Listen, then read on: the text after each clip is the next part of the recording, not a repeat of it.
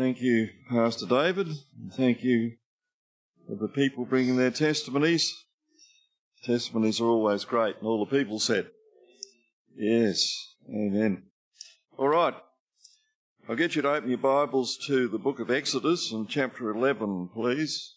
Uh, chapter 12, I'm sorry, and uh, verse 11.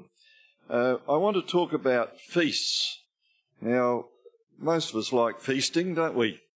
It's, um, yeah, I think it's one thing which is universally popular is eating. And um, in all different cultures, they, uh, they have their feasts. And uh, they uh, usually to celebrate something. And, um, and so uh, I just want to look at a few things about that today. And uh, here in uh, Exodus chapter 12, uh, we're going to start reading in verse 11. And it says, Thus shall ye eat it with your loins girded, your shoes on your feet, and your staff in your hand, and ye shall eat it in haste. It is the Lord's Passover. Now, just the background, which many of you would know, is that the children of Israel had been in Egypt for hundreds of years and they'd been put in slavery by the Pharaoh. And uh, the time had come for them to be delivered. And uh, Moses was raised up by God to lead them out. And uh, he went and spoke to Pharaoh. And Pharaoh kept changing his mind. He didn't want to lose the free labour. And eventually there was going to be a terrible plague that would go through the land and it would smite the firstborn on each of the Egyptian households. Uh, but the Israelites, provided that they slew a lamb and painted the blood of the lamb over the doorposts and the lintels of the uh, of the house, that the angel of death would pass over, and so it was called the Passover. And uh, so this is what they were to do. They were to get ready. There was a big event going to happen. It will come to pass that the land of Egypt this night, that, uh, uh and will smite that I will pass through, and I will smite all the firstborn of the land of Egypt, both man and beast, against all the gods of Egypt. I've executed judgment. I am the Lord. God is a very jealous God. He doesn't like com- competition from other gods who are not really gods at all. They're just the imagination of people's minds. That people fall for it. The blood shall be no uh, shall be to you for a token upon the houses where you are. When I see the blood, I will pass over you, and the plague shall not be upon you to destroy it when I smite the land of Egypt. And this day shall be unto you for memorial, and you shall keep it a feast to the Lord throughout your generations. ye shall keep it a feast for an ordinance forever. And so it was the feast of the Passover, also known as the feast of unleavened bread, which was associated with it. And uh, so this was what, this was a feast that God said that they should observe, and they observed it annually. But we'll go over to chapter 20, when Moses went up to uh, the, the uh, mount, uh, Mount Sinai, in chapter 20, and uh, we start reading there um, of the Ten Commandments that were given. And we read in verse 1 And God spake all these words, saying, I'm the Lord your God, which have brought you out of the land of Egypt, out of the house of bondage. You shall have no other gods before me. And thou shalt not make unto thee any graven image or any likeness of anything that is in heaven above, or that is in earth beneath, or is in the water under the earth. You shall not bow down yourself to them, nor serve them. For I, the Lord thy God, am a jealous God, visiting the iniquity of the fathers upon the children of the third and fourth generation of them that hate me and showing mercy unto uh, unto them that love me and keep my commandments. So he made it very, very clear they were not to make any other gods. They were not to make any images, and they were not to bow down before them. Now, Moses and, and Joshua, as it happens, were still up on the mount, and lo and behold, they're breaking this commandment already down on the plain. If we go over to chapter 32, and we read there, uh, starting in verse 1, uh, when the people saw that Moses delayed to come down out of the mount, the people gathered themselves together unto Aaron, his brother, and said unto him, Up, make us gods, uh, which shall go before us. For as for this Moses, this man that brought us up out of the land of Egypt, we wot not what has become of him. He was a what not. And, and And Aaron said unto them, Bring out the golden earrings which are in the ears of your wives, of your sons, and of your daughters, and bring them unto me. Good idea getting them out of their ears anyway, particularly the boys. And all the people brake off the golden earrings which were in their ears and brought them unto Aaron. And he received them at their hand and fashioned it with a graving tool after he had made it a golden calf. And they said, These be thy gods, O Israel, which brought thee out of the land of Egypt. And when Aaron saw it, he built an altar before it, and Aaron made a proclamation and said, Tomorrow is a feast to the Lord. Oh, not good.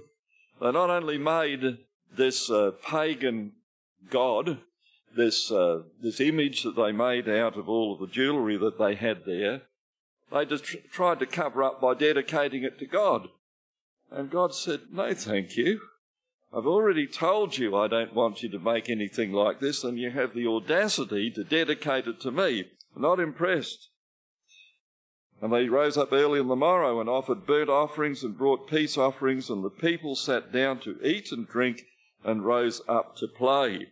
And so this was the type of the feast that they were having. Now, whereas God had told them to have the feast of the Passover, and the word that was used to describe the feast there uh, implies that there would be a sadness about it. There would be a sacrifice, there would be a victim. The victim was the lamb.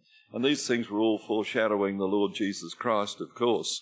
And so uh, instead of this, they put on a wild party and uh, they sat down to eat and drink and they rose up to play. And the, the word that is used uh, here uh, to talk about them playing, the Hebrew word, which I won't endeavour to try and pronounce because I don't think we've got any Hebrews here that could put me straight anyway. Not like when we get in the New Testament, of course. And it means to laugh outright in merriment or scorn, by implication to, to sport, to laugh, to mock, to play, to make sport. And uh, in the New Testament, uh, the same passage is quoted in 1 Corinthians 10 and verse 7. And, and, and the Lord said there, Neither be ye idolaters. And he quotes this They sat down to eat and to drink and rose up to play and uh, the word uh, that is used in, in the Greek in the New Testament is to sport or to be like a child, just immature, childish sort of behaviour uh, that they were to do. So this is the type of feast that men were putting on, and they were dedicating it to God.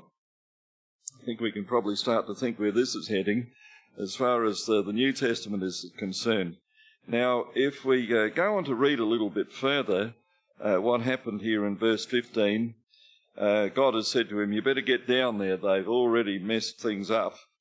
Uh, not the exact words he used, but that's what we understand. Anyway, Moses turned, verse 15, went down from the mountain. The two tables of the testimony, this was the Ten Commandments engraved on them, were in his hand, and the tables were written on both their sides, on one side and on the other where they were written, and the tables were the, the work of God and the writing was the writing of God graven upon the tables. And when Joshua heard the noise of the people as they shouted, he said to Moses, There is a noise of war in the camp. This is what these sort of parties sound like that the world puts on. There's so much racket. We've been invaded.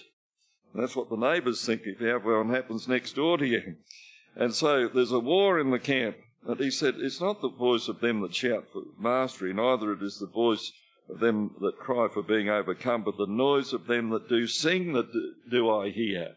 Some raucous music that was going on. They probably had the amplifiers going full bore and the, you know, the trumpets, the ram's horns and, and all sorts of things and, uh, you know, dancing around having a, an amazing good time according to them.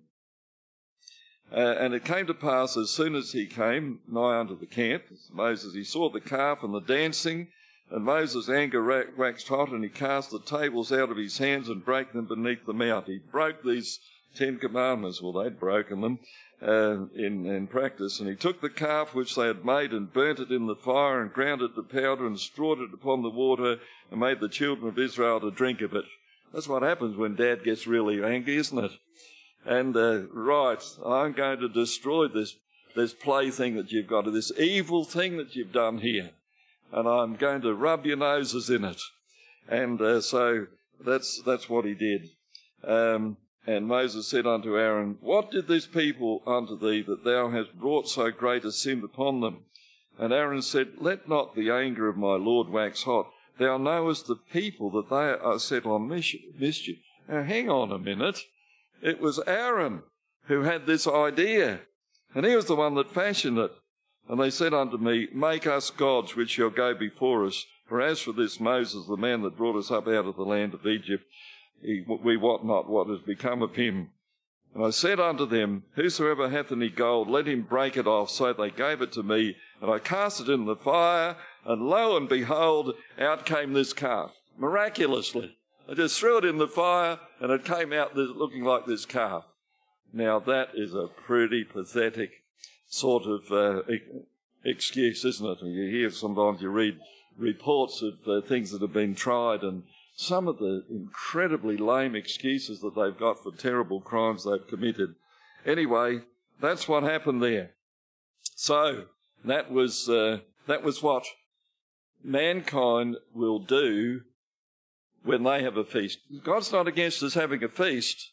We've got to have the feast that He describes, not what man contaminates, even if they put a Christian name on it. Uh, let's go to uh, Daniel, Daniel chapter 5. now, we're jumping a long way ahead in the history here. The children of Israel had done lots of things wrong and they'd been punished and they were sent off to, uh, to Babylon. And uh, anyway, we'll, we'll pick up the story here. The, the, the, the temple had been ransacked, they'd taken all of the valuables out of there and so on. And here we read about Belshazzar, who was, uh, well, was either the son or the grandson of Nebuchadnezzar, but anyway.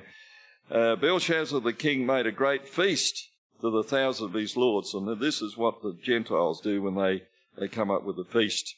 And uh, uh, to the thousands of his lords, and drank the wine before the thousand, and Belshazzar whilst he tasted the wine, to commanded to bring the gold and silver vessels which his father Nebuchadnezzar had taken out of the temple which is at Jerusalem. And here again, they're wanting to bring in the things of God into all of this, bringing God's uh, equipment into their party. And uh, so, um, yeah, so anyway, where did I get to? Which are taken of the temple which is in Jerusalem, of the king and his, his princes, his wives, and the heaps of them, and his concubines might drink therein. How disgusting, taking these dedicated vessels out of the temple, and here they are enjoying getting drunk and uh, drinking out of it. And when they brought the golden vessels that were taken out of the temple of the house of God, which was at Jerusalem, and the king and his princes and his wives and his concubines drank in them, and they drank wine, and praised the gods of gold and of silver, of brass and iron, of wood and stone. But in the same hour came forth the fingers of a man's hand, and wrote it over against the candlestick upon the plaster of the wall of the king's palace, and the king saw the part of the hand that wrote. And the king's countenance was changed and his thoughts troubled him. I like this bit, so that his joints of his loins were loosed and his knees smote one against the other. Yes, he suddenly realized he'd got to, he'd gone too far this time, and God was not happy with him. And so he um, then the message that was there. We won't go through the whole story. We just want to get to the one point here with this that when the writing was interpreted, it meant, in the uh, language that once it was tra- translated, it, it meant that your kingdom has been numbered. It meant that you've been weighed in the balances and found wanting, and your kingdom is finished. And so this applies to anywhere in the world where people want to contaminate the pure message of God and to bring worldly things into it or to try to bring God into the worldly things. Your numbers up when you start trying to do that sort of thing. And no wonder the world is in a mess because every religion you can think of, including Christianity, has sections of it have contaminated the pure message of God and brought all sorts of worldly things in, and it is uh, it is uh, identified through uh, the uh, the things we read of here. So the writing is on the wall when people bring that which is dedicated to God's glory, but is brought into man's revelings. Okay, let's go to Isaiah. To be back a bit from here, and another illustration. Isaiah chapter one. And we start reading in verse 1. The vision of Isaiah, he was the prophet, the son of Amos, which he saw concerning Judah and Jerusalem in the days of Uzziah, Jotham, Ahaz, and Hezekiah, kings of Judah. Now, he'd been the prophet for a long time, and he was there under the reign of these uh, four different kings. Now, we haven't got time to go through it all, but if you want a reference, you go back to 2 Kings chapter 15 and 16 and, and 17 and 18. You can read about these people there. Now, just uh, to go through it briefly, uh, Uzziah um, he was also called Azariah, and um, he did some good things, but he left he let, left some of the pagan worship that was there still in place. And the next king, his son Jotham, he, he was similar. He did some good things, but he, he, he compromised, and a lot of other things come in. Now Ahaz, he was a real bad egg, and uh, he uh, he copied the kings of the house of Israel, who were all bad, and he even copied the pagan uh, king uh, uh, Tiglath-Pileser, the Assyrian. He'd enlisted his support along the way, and uh, so um, he not only befriended him, but he copied him. He went and saw this idol that he had, and he instructed his priest to make an idol like this one. And so we've got this corrupt king influencing the, the religious leader and so on, and, uh, and to copy this Assyrian altar. And so this is, um, this is the scene that we've got here. And this is what God had to say to them. And it's probably written, I'm assuming here, before Hezekiah came along because he was a good king, a very rare commodity as uh, is amongst most royal lines. And we're going to read here, Hear, O heavens, verse 2, and give ear, O earth, for the Lord has spoken, I have nourished and brought up children, and they have rebelled against me. The ox knows his owner, and the ass his master's crib. The animals know where they belong. But Israel, supposed to, they're bearing my name, is ruling with God, Israel, doth not know, and my people did not consider Ah, sinful nation, people laden with iniquity, a seed of evildoers, children that are corrupters. They have forsaken the Lord, they have provoked the Holy One of Israel unto anger, they are gone away backward. Why should you be stricken any more? You will revolt more and more. The whole head is sick and the whole heart is faint. From the sole of the foot even unto the head there is no soundness in it, but wounds and bruises and putrefying sores have not been clothed, neither bound up, neither mollified with ointment. Apart from that, they're not doing too bad. Yes. Your country is desolate. Your cities are burned with fire. Your land, strangers devour it in your presence, and is desolate and is overthrown by the strangers. The daughter of Zion is left as a cottage in a vineyard, as a lodge in a garden of cucumbers, as a besieged city. You're just sitting out there like sitting ducks Except the Lord of hosts had left us unto a very small remnant, you should have been as Sodom and have been like unto Gomorrah. Your, if it wasn't for the fact that a few of you were still genuine, I would wipe you out like I did with Sodom and Gomorrah. And these are supposed to be God's people. We'll, uh, we'll pick it up uh, a little bit further down here. Um, yeah.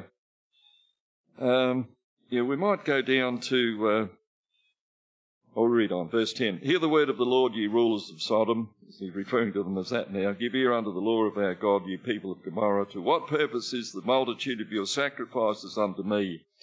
Saith the Lord, I am full of the burnt offerings of rams and the fat of fed beasts, and I delight not in the blood of bullocks or the lambs or of he goats. Now, they are making sacrifices which God told them to make, and but he said, I'm not impressed. You're just putting on a show here, but you're not genuine. Um, verse 12 When you come to appear before me, who hath required this at your hand to tread my courts?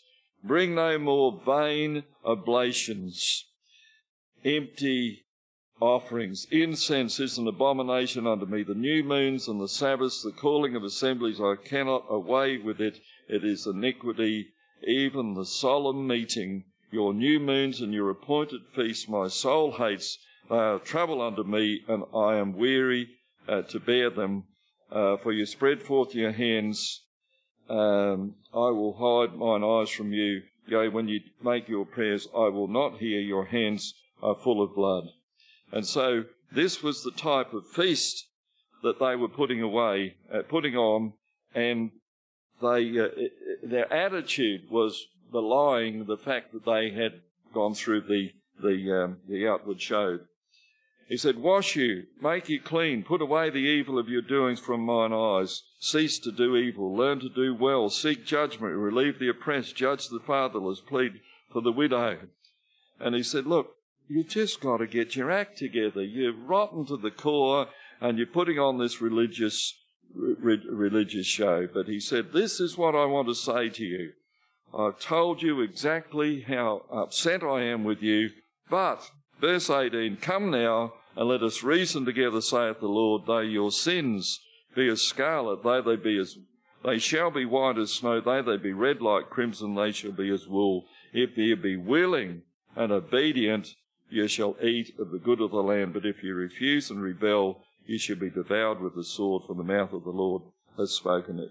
And so, in spite of the fact they had done all these things wrong and continued to do it for generations, well, he said, if you'll listen to me and if you'll repent and you will obey me, I will forgive you and I'll give you a new start. But if you refuse and you continue to rebel, now this is a solemn warning to all of us, to nations, to churches, to individuals, to families. We've got to make sure that we don't just put on an outward show and whatever feast that we put on, well, they've got to be with God in the middle of them. Let's go to the New Testament, Matthew 26, and we want to read there about the feast that God has ordained for us under the new covenant. And it is really an update on the Passover. The Passover was a solemn feast to remember the deliverance from slavery in Egypt. And Matthew 26, I've got you turning to, and in verse 17, Jesus had gathered with his disciples. The first day of the week, verse 17, the feast of unleavened bread, the disciples came to Jesus saying, Where wilt you, wilt thou that we prepare for thee to eat the Passover? And so they were going to partake as everybody did in Israel. This was the annual event to remember their deliverance from Egypt. And they had a feast and they sacrificed a lamb, and they would eat this. And most people, we might have a few um, vegetarians, but most of us rather partial to roast lamb, and uh, so they uh, this is what they were doing, and no doubt they, they looked forward. But it was also a solemn occasion because, particularly for the lamb, and uh, so. But but this was, of course, getting to the point where Jesus Christ was the Lamb of God, and this was just the night before he was to be taken and, and, and slain. And so um, he gathered with his disciples, and in verse 26, as they were eating, Jesus took bread and blessed it and brake it and gave to the disciples and said, Take, eat, this is my body. He took the cup and gave thanks and gave it to them, saying, Drink ye all of it, for this is my blood of the New Testament, which is shed for many for the remission of sins. And so he instituted what we know as our communion time. And that's what we do. Every Sunday we gather here. And this is our feast. It might be that we come here and we don't actually eat anything except for a little piece of bread and we don't uh, drink anything apart from the little cup of the grape juice and so on. But spiritually, it's a feast because we're coming here not to remember Israel escaping from Egypt, but we remember when we escaped from the world. We remember when Jesus provided the, the opening for us to escape and uh, how that he shed his blood so that we might be uh, delivered. Let's go to the book of First Corinthians now, and it follows the theme a little bit more. First Corinthians and chapter 5.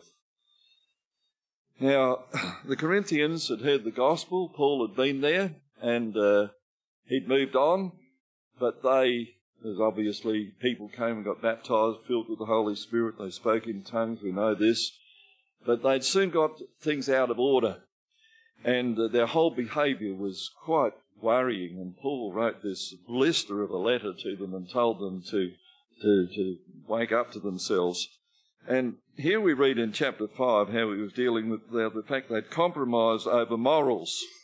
And in, we read in verse 1 it is reported commonly that there is fornication among you, and such fornication as is not so much as named among the Gentiles that one should have his father's wife. And you are puffed up and have not rather mourned that you might have, he that hath done this deed might be taken away from among you. He said, This is absolutely disgusting. And you've still got this person in your fellowship. You've got to tell him to go out of the fellowship and get his life in order, and then, when he's convinced you that he's got his life in order, well, we can uh, give him a chance to get on with his life. But not the way he is. This is compromise. We can't have that. Verse 3 For I verily, as absent in the body, but present in spirit, have judged already. I've heard enough, as though I were present, even if though I'm not here, concerning him that has done this deed in the name of our Lord Jesus Christ, when you're gathered together in my spirit with the power of our Lord Jesus Christ. He said, This is my order, and Jesus Christ has been backing me up a 100% to deliver such an one unto Satan, kick him out of the fellowship. Why? So that be the destruction of the flesh, that the spirit may be saved in the day of the Lord uh, Jesus. Your glorying is not good. Know ye not that a little leaven leavens the whole lump? And that's what happens with compromise. You start off allowing a little bit, oh, we don't want to upset. What about his family? What about his family? He'd already wrecked his family, this guy. And, uh, you know, what about his friends and all? These are your friends, my dear. And all this sort of stuff. And uh, so we can't compromise. We've got to make a stand for the truth. We've got to keep immorality out of the church. We've got to keep other problems out of the church. Of course, a lot of people make mistakes, and you don't you don't kick everybody out because they did one little thing. But this was a way of life with this fellow, and so anyway, we uh, we go on to read there. Purge out the old leaven, verse seven, uh, that you may be a new lump as you are unleavened. For even Christ, our Passover, is sacrificed for us. So Jesus Christ is our Passover lamb, and this is the feast. Therefore let us keep the feast, not with old leaven, neither with the leaven of malice and wickedness. That's the old leaven. That's the way of the world. That's the way of Belshazzar. That's the way of the Israelites when they were out there in, in, the, in the desert that are corrupting what God has said to, to do. Therefore, uh, let us keep the peace not with the old leaven of malice and wickedness, but with the unleavened bread of sincerity and of truth. And so God is looking at our heart. And He is not fooled by what the outward show that we put on. We can, well, in actual fact, I think quite often the more outward show that religion puts on, the more corrupt they are on the inside. And uh, there are some religions, some of them claim to be Christian, and they put all sorts of amazing pageants. When we were in Italy a few years ago, there was a brother who'd been converted, and he used to, I think he came from Naples, uh, but uh, he, um, um, yeah, was an interesting fellow. He had an amazing testimony, a great healing. Uh, the the pastor there was interpreting his testimony to us, and uh, and he's described how sick he had been. He was really at death's door, and then he came through and he said, um, uh, "But now I'm as fit as a Mallee bull." I said, "How do you get that in the what?" What's a Mallee bull in, in Italy? He said, Oh, they got some saying about a fish, but that's what it means. The, the pastor was actually a, a, an Australian Italian and so on. But anyway, so um, that he used to organise the pageants, the Catholic pageants. and uh, before down there in, in, Naples and so on. And uh, so, anyway, let's get back to the scriptures. Where did we get to? Um, yeah, so Christ is our Passover, and uh, so anyway, let's let's go on to chapter ten, and it tells us there in chapter ten, um, verse fourteen. Dearly beloved, flee from idolatry. That's that's what it is. When you start worshipping, it's uh, we quoted there from uh, verse seven before. Um, flee from idolatry. I speak to a wise man. Judge ye what I say. The cup of blessing which we bless, and we're going to do that shortly, is it not the communion of the blood of Christ? The bread which we break, it is not the communion of the body of Christ. For we being many are one body and uh, for we being many are one bread and one body, for we are all partakers of that one bread. So that's what we're here for, to partake of this feast, to spiritually to feast upon the victory that Jesus Christ has purchased for us. He has provided. We're all been invited. You just got to leave your old life outside the door. You've got to come in with the wedding garment on. And so this is, of course, we've repented, we've been baptized, we're filled with the Holy Spirit, we've been cleansed. And here we are partaking of the feast. But God is warning us, don't try and bring the ways of the world in. Don't try and bring your contamination in. Don't try and bring really pagan stuff in and don't try and bring religious stuff in, which is not what I have prescribed. And so we go on to read there. Uh, we'll take it up uh, down in uh, in verse uh, verse twenty. But when I say that the things which the Gentiles sacrifice, they sacrifice to devils and not to God, and I would not that you should have fellowship with devils. You cannot drink the cup of the Lord and the cup of devils. You cannot be partakers of the Lord's table and the table of devils. Do not do we provoke the Lord to anger? Are we stronger than he? All things are lawful for me, but all things are not expedient. All things are lawful, but all things edify not. Let not man seek his own, but every man another's another's wealth. And so it's a time for us to examine ourselves. We're here at the communion service. We're here at the Lord's feast. Sometimes we don't realize that. We don't think about it. We come, oh, yes, the communion. Yeah, I suppose I better go. You know, it's sort of expected that we'll have the, the truant officer called a pastor that comes around knocking on our door during the week and, oh, we didn't see you there on Sunday. Well, if you're only coming for that reason, well, yeah, you're not really seeing the point. But we come here because it's a feast.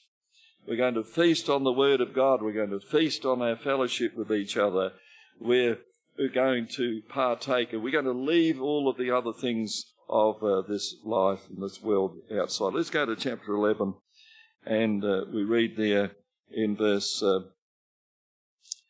uh verse 17. Now, on this I declare unto you, I praise you not, that you come together not for the better, but for the worse. So this is their communion service. He just reminded them that they've been really trying to worship God and the devil at the same time. He said, uh, when you come together, it, it, it's not good. You're actually worse. You're making each other worse. But first of all, when you come together in the church, I hear that there be divisions among you, and I partly believe it. You're arguing with each other. You haven't reconciled your differences with your brother with your husband, with your wife, with your parents, and all this sort of thing. And so you're coming in here and uh, you smile and you sing the hymns and you take the communion and all that sort of thing, but you've got to sort your life out. Don't blame everybody else for your wrong. Anyway, he says, uh, For there must also be heresies among you, and they which are, that they which are approved may be manifest among you. When you come together, therefore, into one place, this is not to eat the Lord's Supper. What he's really saying here, the way you're doing it, that's not what I had in mind. I didn't, I didn't uh, want you to just to use this as a social event where you come together and you haven't solved your problems. He goes on later in the chapter, you, when you partake of it, you've got to examine yourself. and then eat of the bread and drink of the cup, uh, because uh, uh, the way you're doing it now is not good. Now, maybe the things I've said here might have actually convicted one or two people. And if that's happened, hallelujah. Maybe it'll convict us all a little bit. I've got to make sure when I come before the Lord to His feast, when you think about it, if uh, you're going to some important person who has invited you for a meal, you, you would wear your wedding garment. There's a parable about that as well. You wouldn't come in your grubby old clothes. You wouldn't, uh, you know, just sort of come in there and sort of go and put your feet up on the table and, and so on. You, you would come in respectfully and you would realize that that's the way you should do it. Anyway, we've come to the Lord's feast now. Here we are, praise the Lord. And uh, so then it quotes what we read back there in Matthew uh, uh, 26 before. And um, uh, so, anyway, it talks um, in Jude, I won't, Jude verse 12, there's only one chapter. It talks about these people who come in with divisive ideas and doctrines and practices are spots in your feasts of charity. The word spots actually mean like hidden reefs. And uh, that's a pretty good description because there are people who come in, sometimes they come into our fellowship and they come in to undermine. They come in to break down our standards. They come in to be critical and say, oh, in that church that you go to, the, the revival fellowship, oh, they're as hard as nails. They, uh, they expect you to, uh, they, they, what they say is they expect you to do what the pastor expects them to do in their life. No, God expects them to do what He has demanded, and He expects the pastors to tell you clearly what it is that He has, uh, has got to say. And so some people come in and they sneak into our fellowship, whether it be here or at our social activities or whatever, and they want to undermine us. Like, oh, why don't you come along to, to our fellowship? Because you know, there's more people there and they got better songs than you've got. And, uh, and all these sort of things. Well, don't listen to them. God has put you here. Anyway, look, I want to finish off, and maybe I should have started this because I want to talk to you about evangelism. Luke chapter 14. I'm going to finish off with this little parable. But it talks here in Luke chapter 14 where Jesus said, When you make a supper, in verse uh, 12 of chapter 14, he said unto them that bade him, Now he'd been invited into a Pharisee's house. An interesting contrast, wasn't it? And, um, and he noticed that some of the people that came in there, they went and sat in the most important seats. So he, he observed that, and so he had to go at them straight away.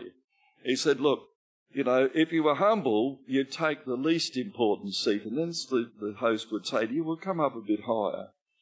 But you really should have been told, because you thought you were more important than you are, you should have been told to go and sit in the lowly seat. So he, he got that over, and then then he told them another story. He said, well, he, he told them something that they do, and this is something which maybe we all do. We, we put on a party. He said to them that bade him, When you make a dinner or a supper or a feast, call not your friends nor your brethren, neither your kinsmen nor your rich neighbours, lest they also bid thee again, and a recompense be made thee. But when thou makest a feast, call the poor, the maimed, the lame, and the blind, and thou shalt be blessed, for they cannot recompense thee, for thou shalt have recompense in the resurrection of the just. Okay, so this is the feast. We invite people here, but maybe they won't come to us straight away. This is the greatest feast they could come to. But when you put on a supper or a party, somebody has a birthday, or there's a wedding, or uh, whatever, we get we get the best chance we get is funerals. So if you're thinking of having a funeral for yourself in the near future, make sure that you invite lots of people along. And we've had that. I remember when our, our brother Raymond uh, passed away, um, he, he was well prepared and uh, he preached to us uh, at, his, uh, at, at, his own funeral. He came on there. It was confronting for the family, I think. But oh, we won't forget that in a hurry. And he still had instructions for all of us as what to do. So anyway, so whatever it is, bring people along, but getting right down to simple things. We are a great fellowship. We have a lot of time together. But I think we spend too much time just with each other. You know, when Pastor Godfrey was here, he said two important things evangelism and shepherding. Now, we make the excuse, oh, we're shepherding. We're having people over for, for fellowship. Well, that's okay. But do we, as he said here, he said, what you shouldn't do uh, is call your friends. That's okay for me, I haven't got any, but anyway, uh, I have really, but anyway, nor your brethren, nor your kinsmen, your relatives, nor your rich neighbours, lest they bid thee again and a recompense be made. When you make a feast, call the poor and the maimed and the lame and the blind. Call the people with needs. Look around and find people that you can invite. And why I'm saying this about evangelism is that we keep on saying from the platform, you should go to outreaches. You should go down to the markets. You should go door knocking. You should stand on the street corner and all this. And a lot of you feel you can't do that. And, uh, uh, you know, some of us feel more comfortable one than the other. I mean, I've just happened to be one to be more comfortable door knocking, but um, as long as I haven't got chihuahua with dogs, because I got bitten by one once. Um, but uh, uh, but but you, you mightn't feel comfortable with either of those things. But what you can do is exactly what Jesus said here: put on a supper, put on a meal. People love food, saved and unsaved. They all like it, and. Uh, you know, I wonder how many have come from that. I think of the testimony, and some of the family are here today up in Darwin years ago. Um, Nick and, and Anthea, I think it was just Nick that went along first, he was invited to a barbecue. The weather up there at this time of the year, particularly, is fantastic. And uh, uh, so he went to this barbecue.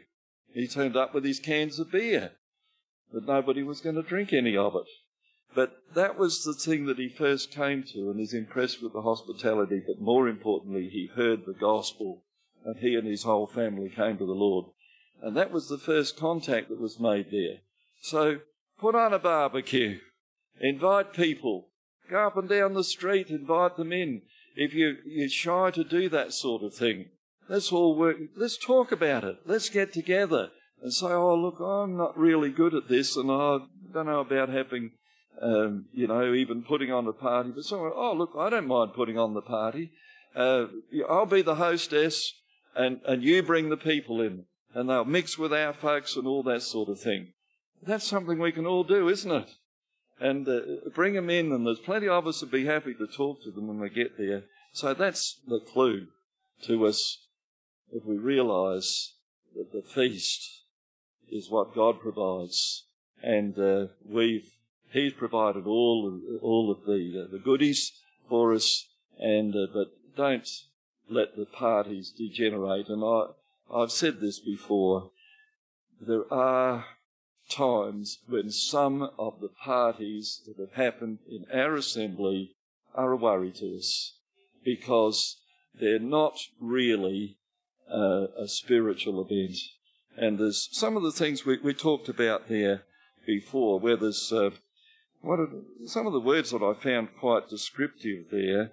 Um, when it talked about the uh, out in the desert there, the word that was used to laugh outright in merriment or scorn. Sometimes the, the joking gets very borderline, almost obscene at times. And people, oh, well, yeah, maybe I shouldn't have said that. That's right, you shouldn't have said that. But, uh, and there, there are other things that go on, and people want to have you know, loud, blaring music and all this sort of thing. Um, you know, and uh, we've just got to be careful. And whatever you do, don't invite people to your party that used to be with us and have gone off and are now campaigning to get our members to leave us and to go and join them because they haven't got anything better to off them and so we've got to watch out for all of those things. Anyway, you've heard enough from me, and um, and all the people said, yes.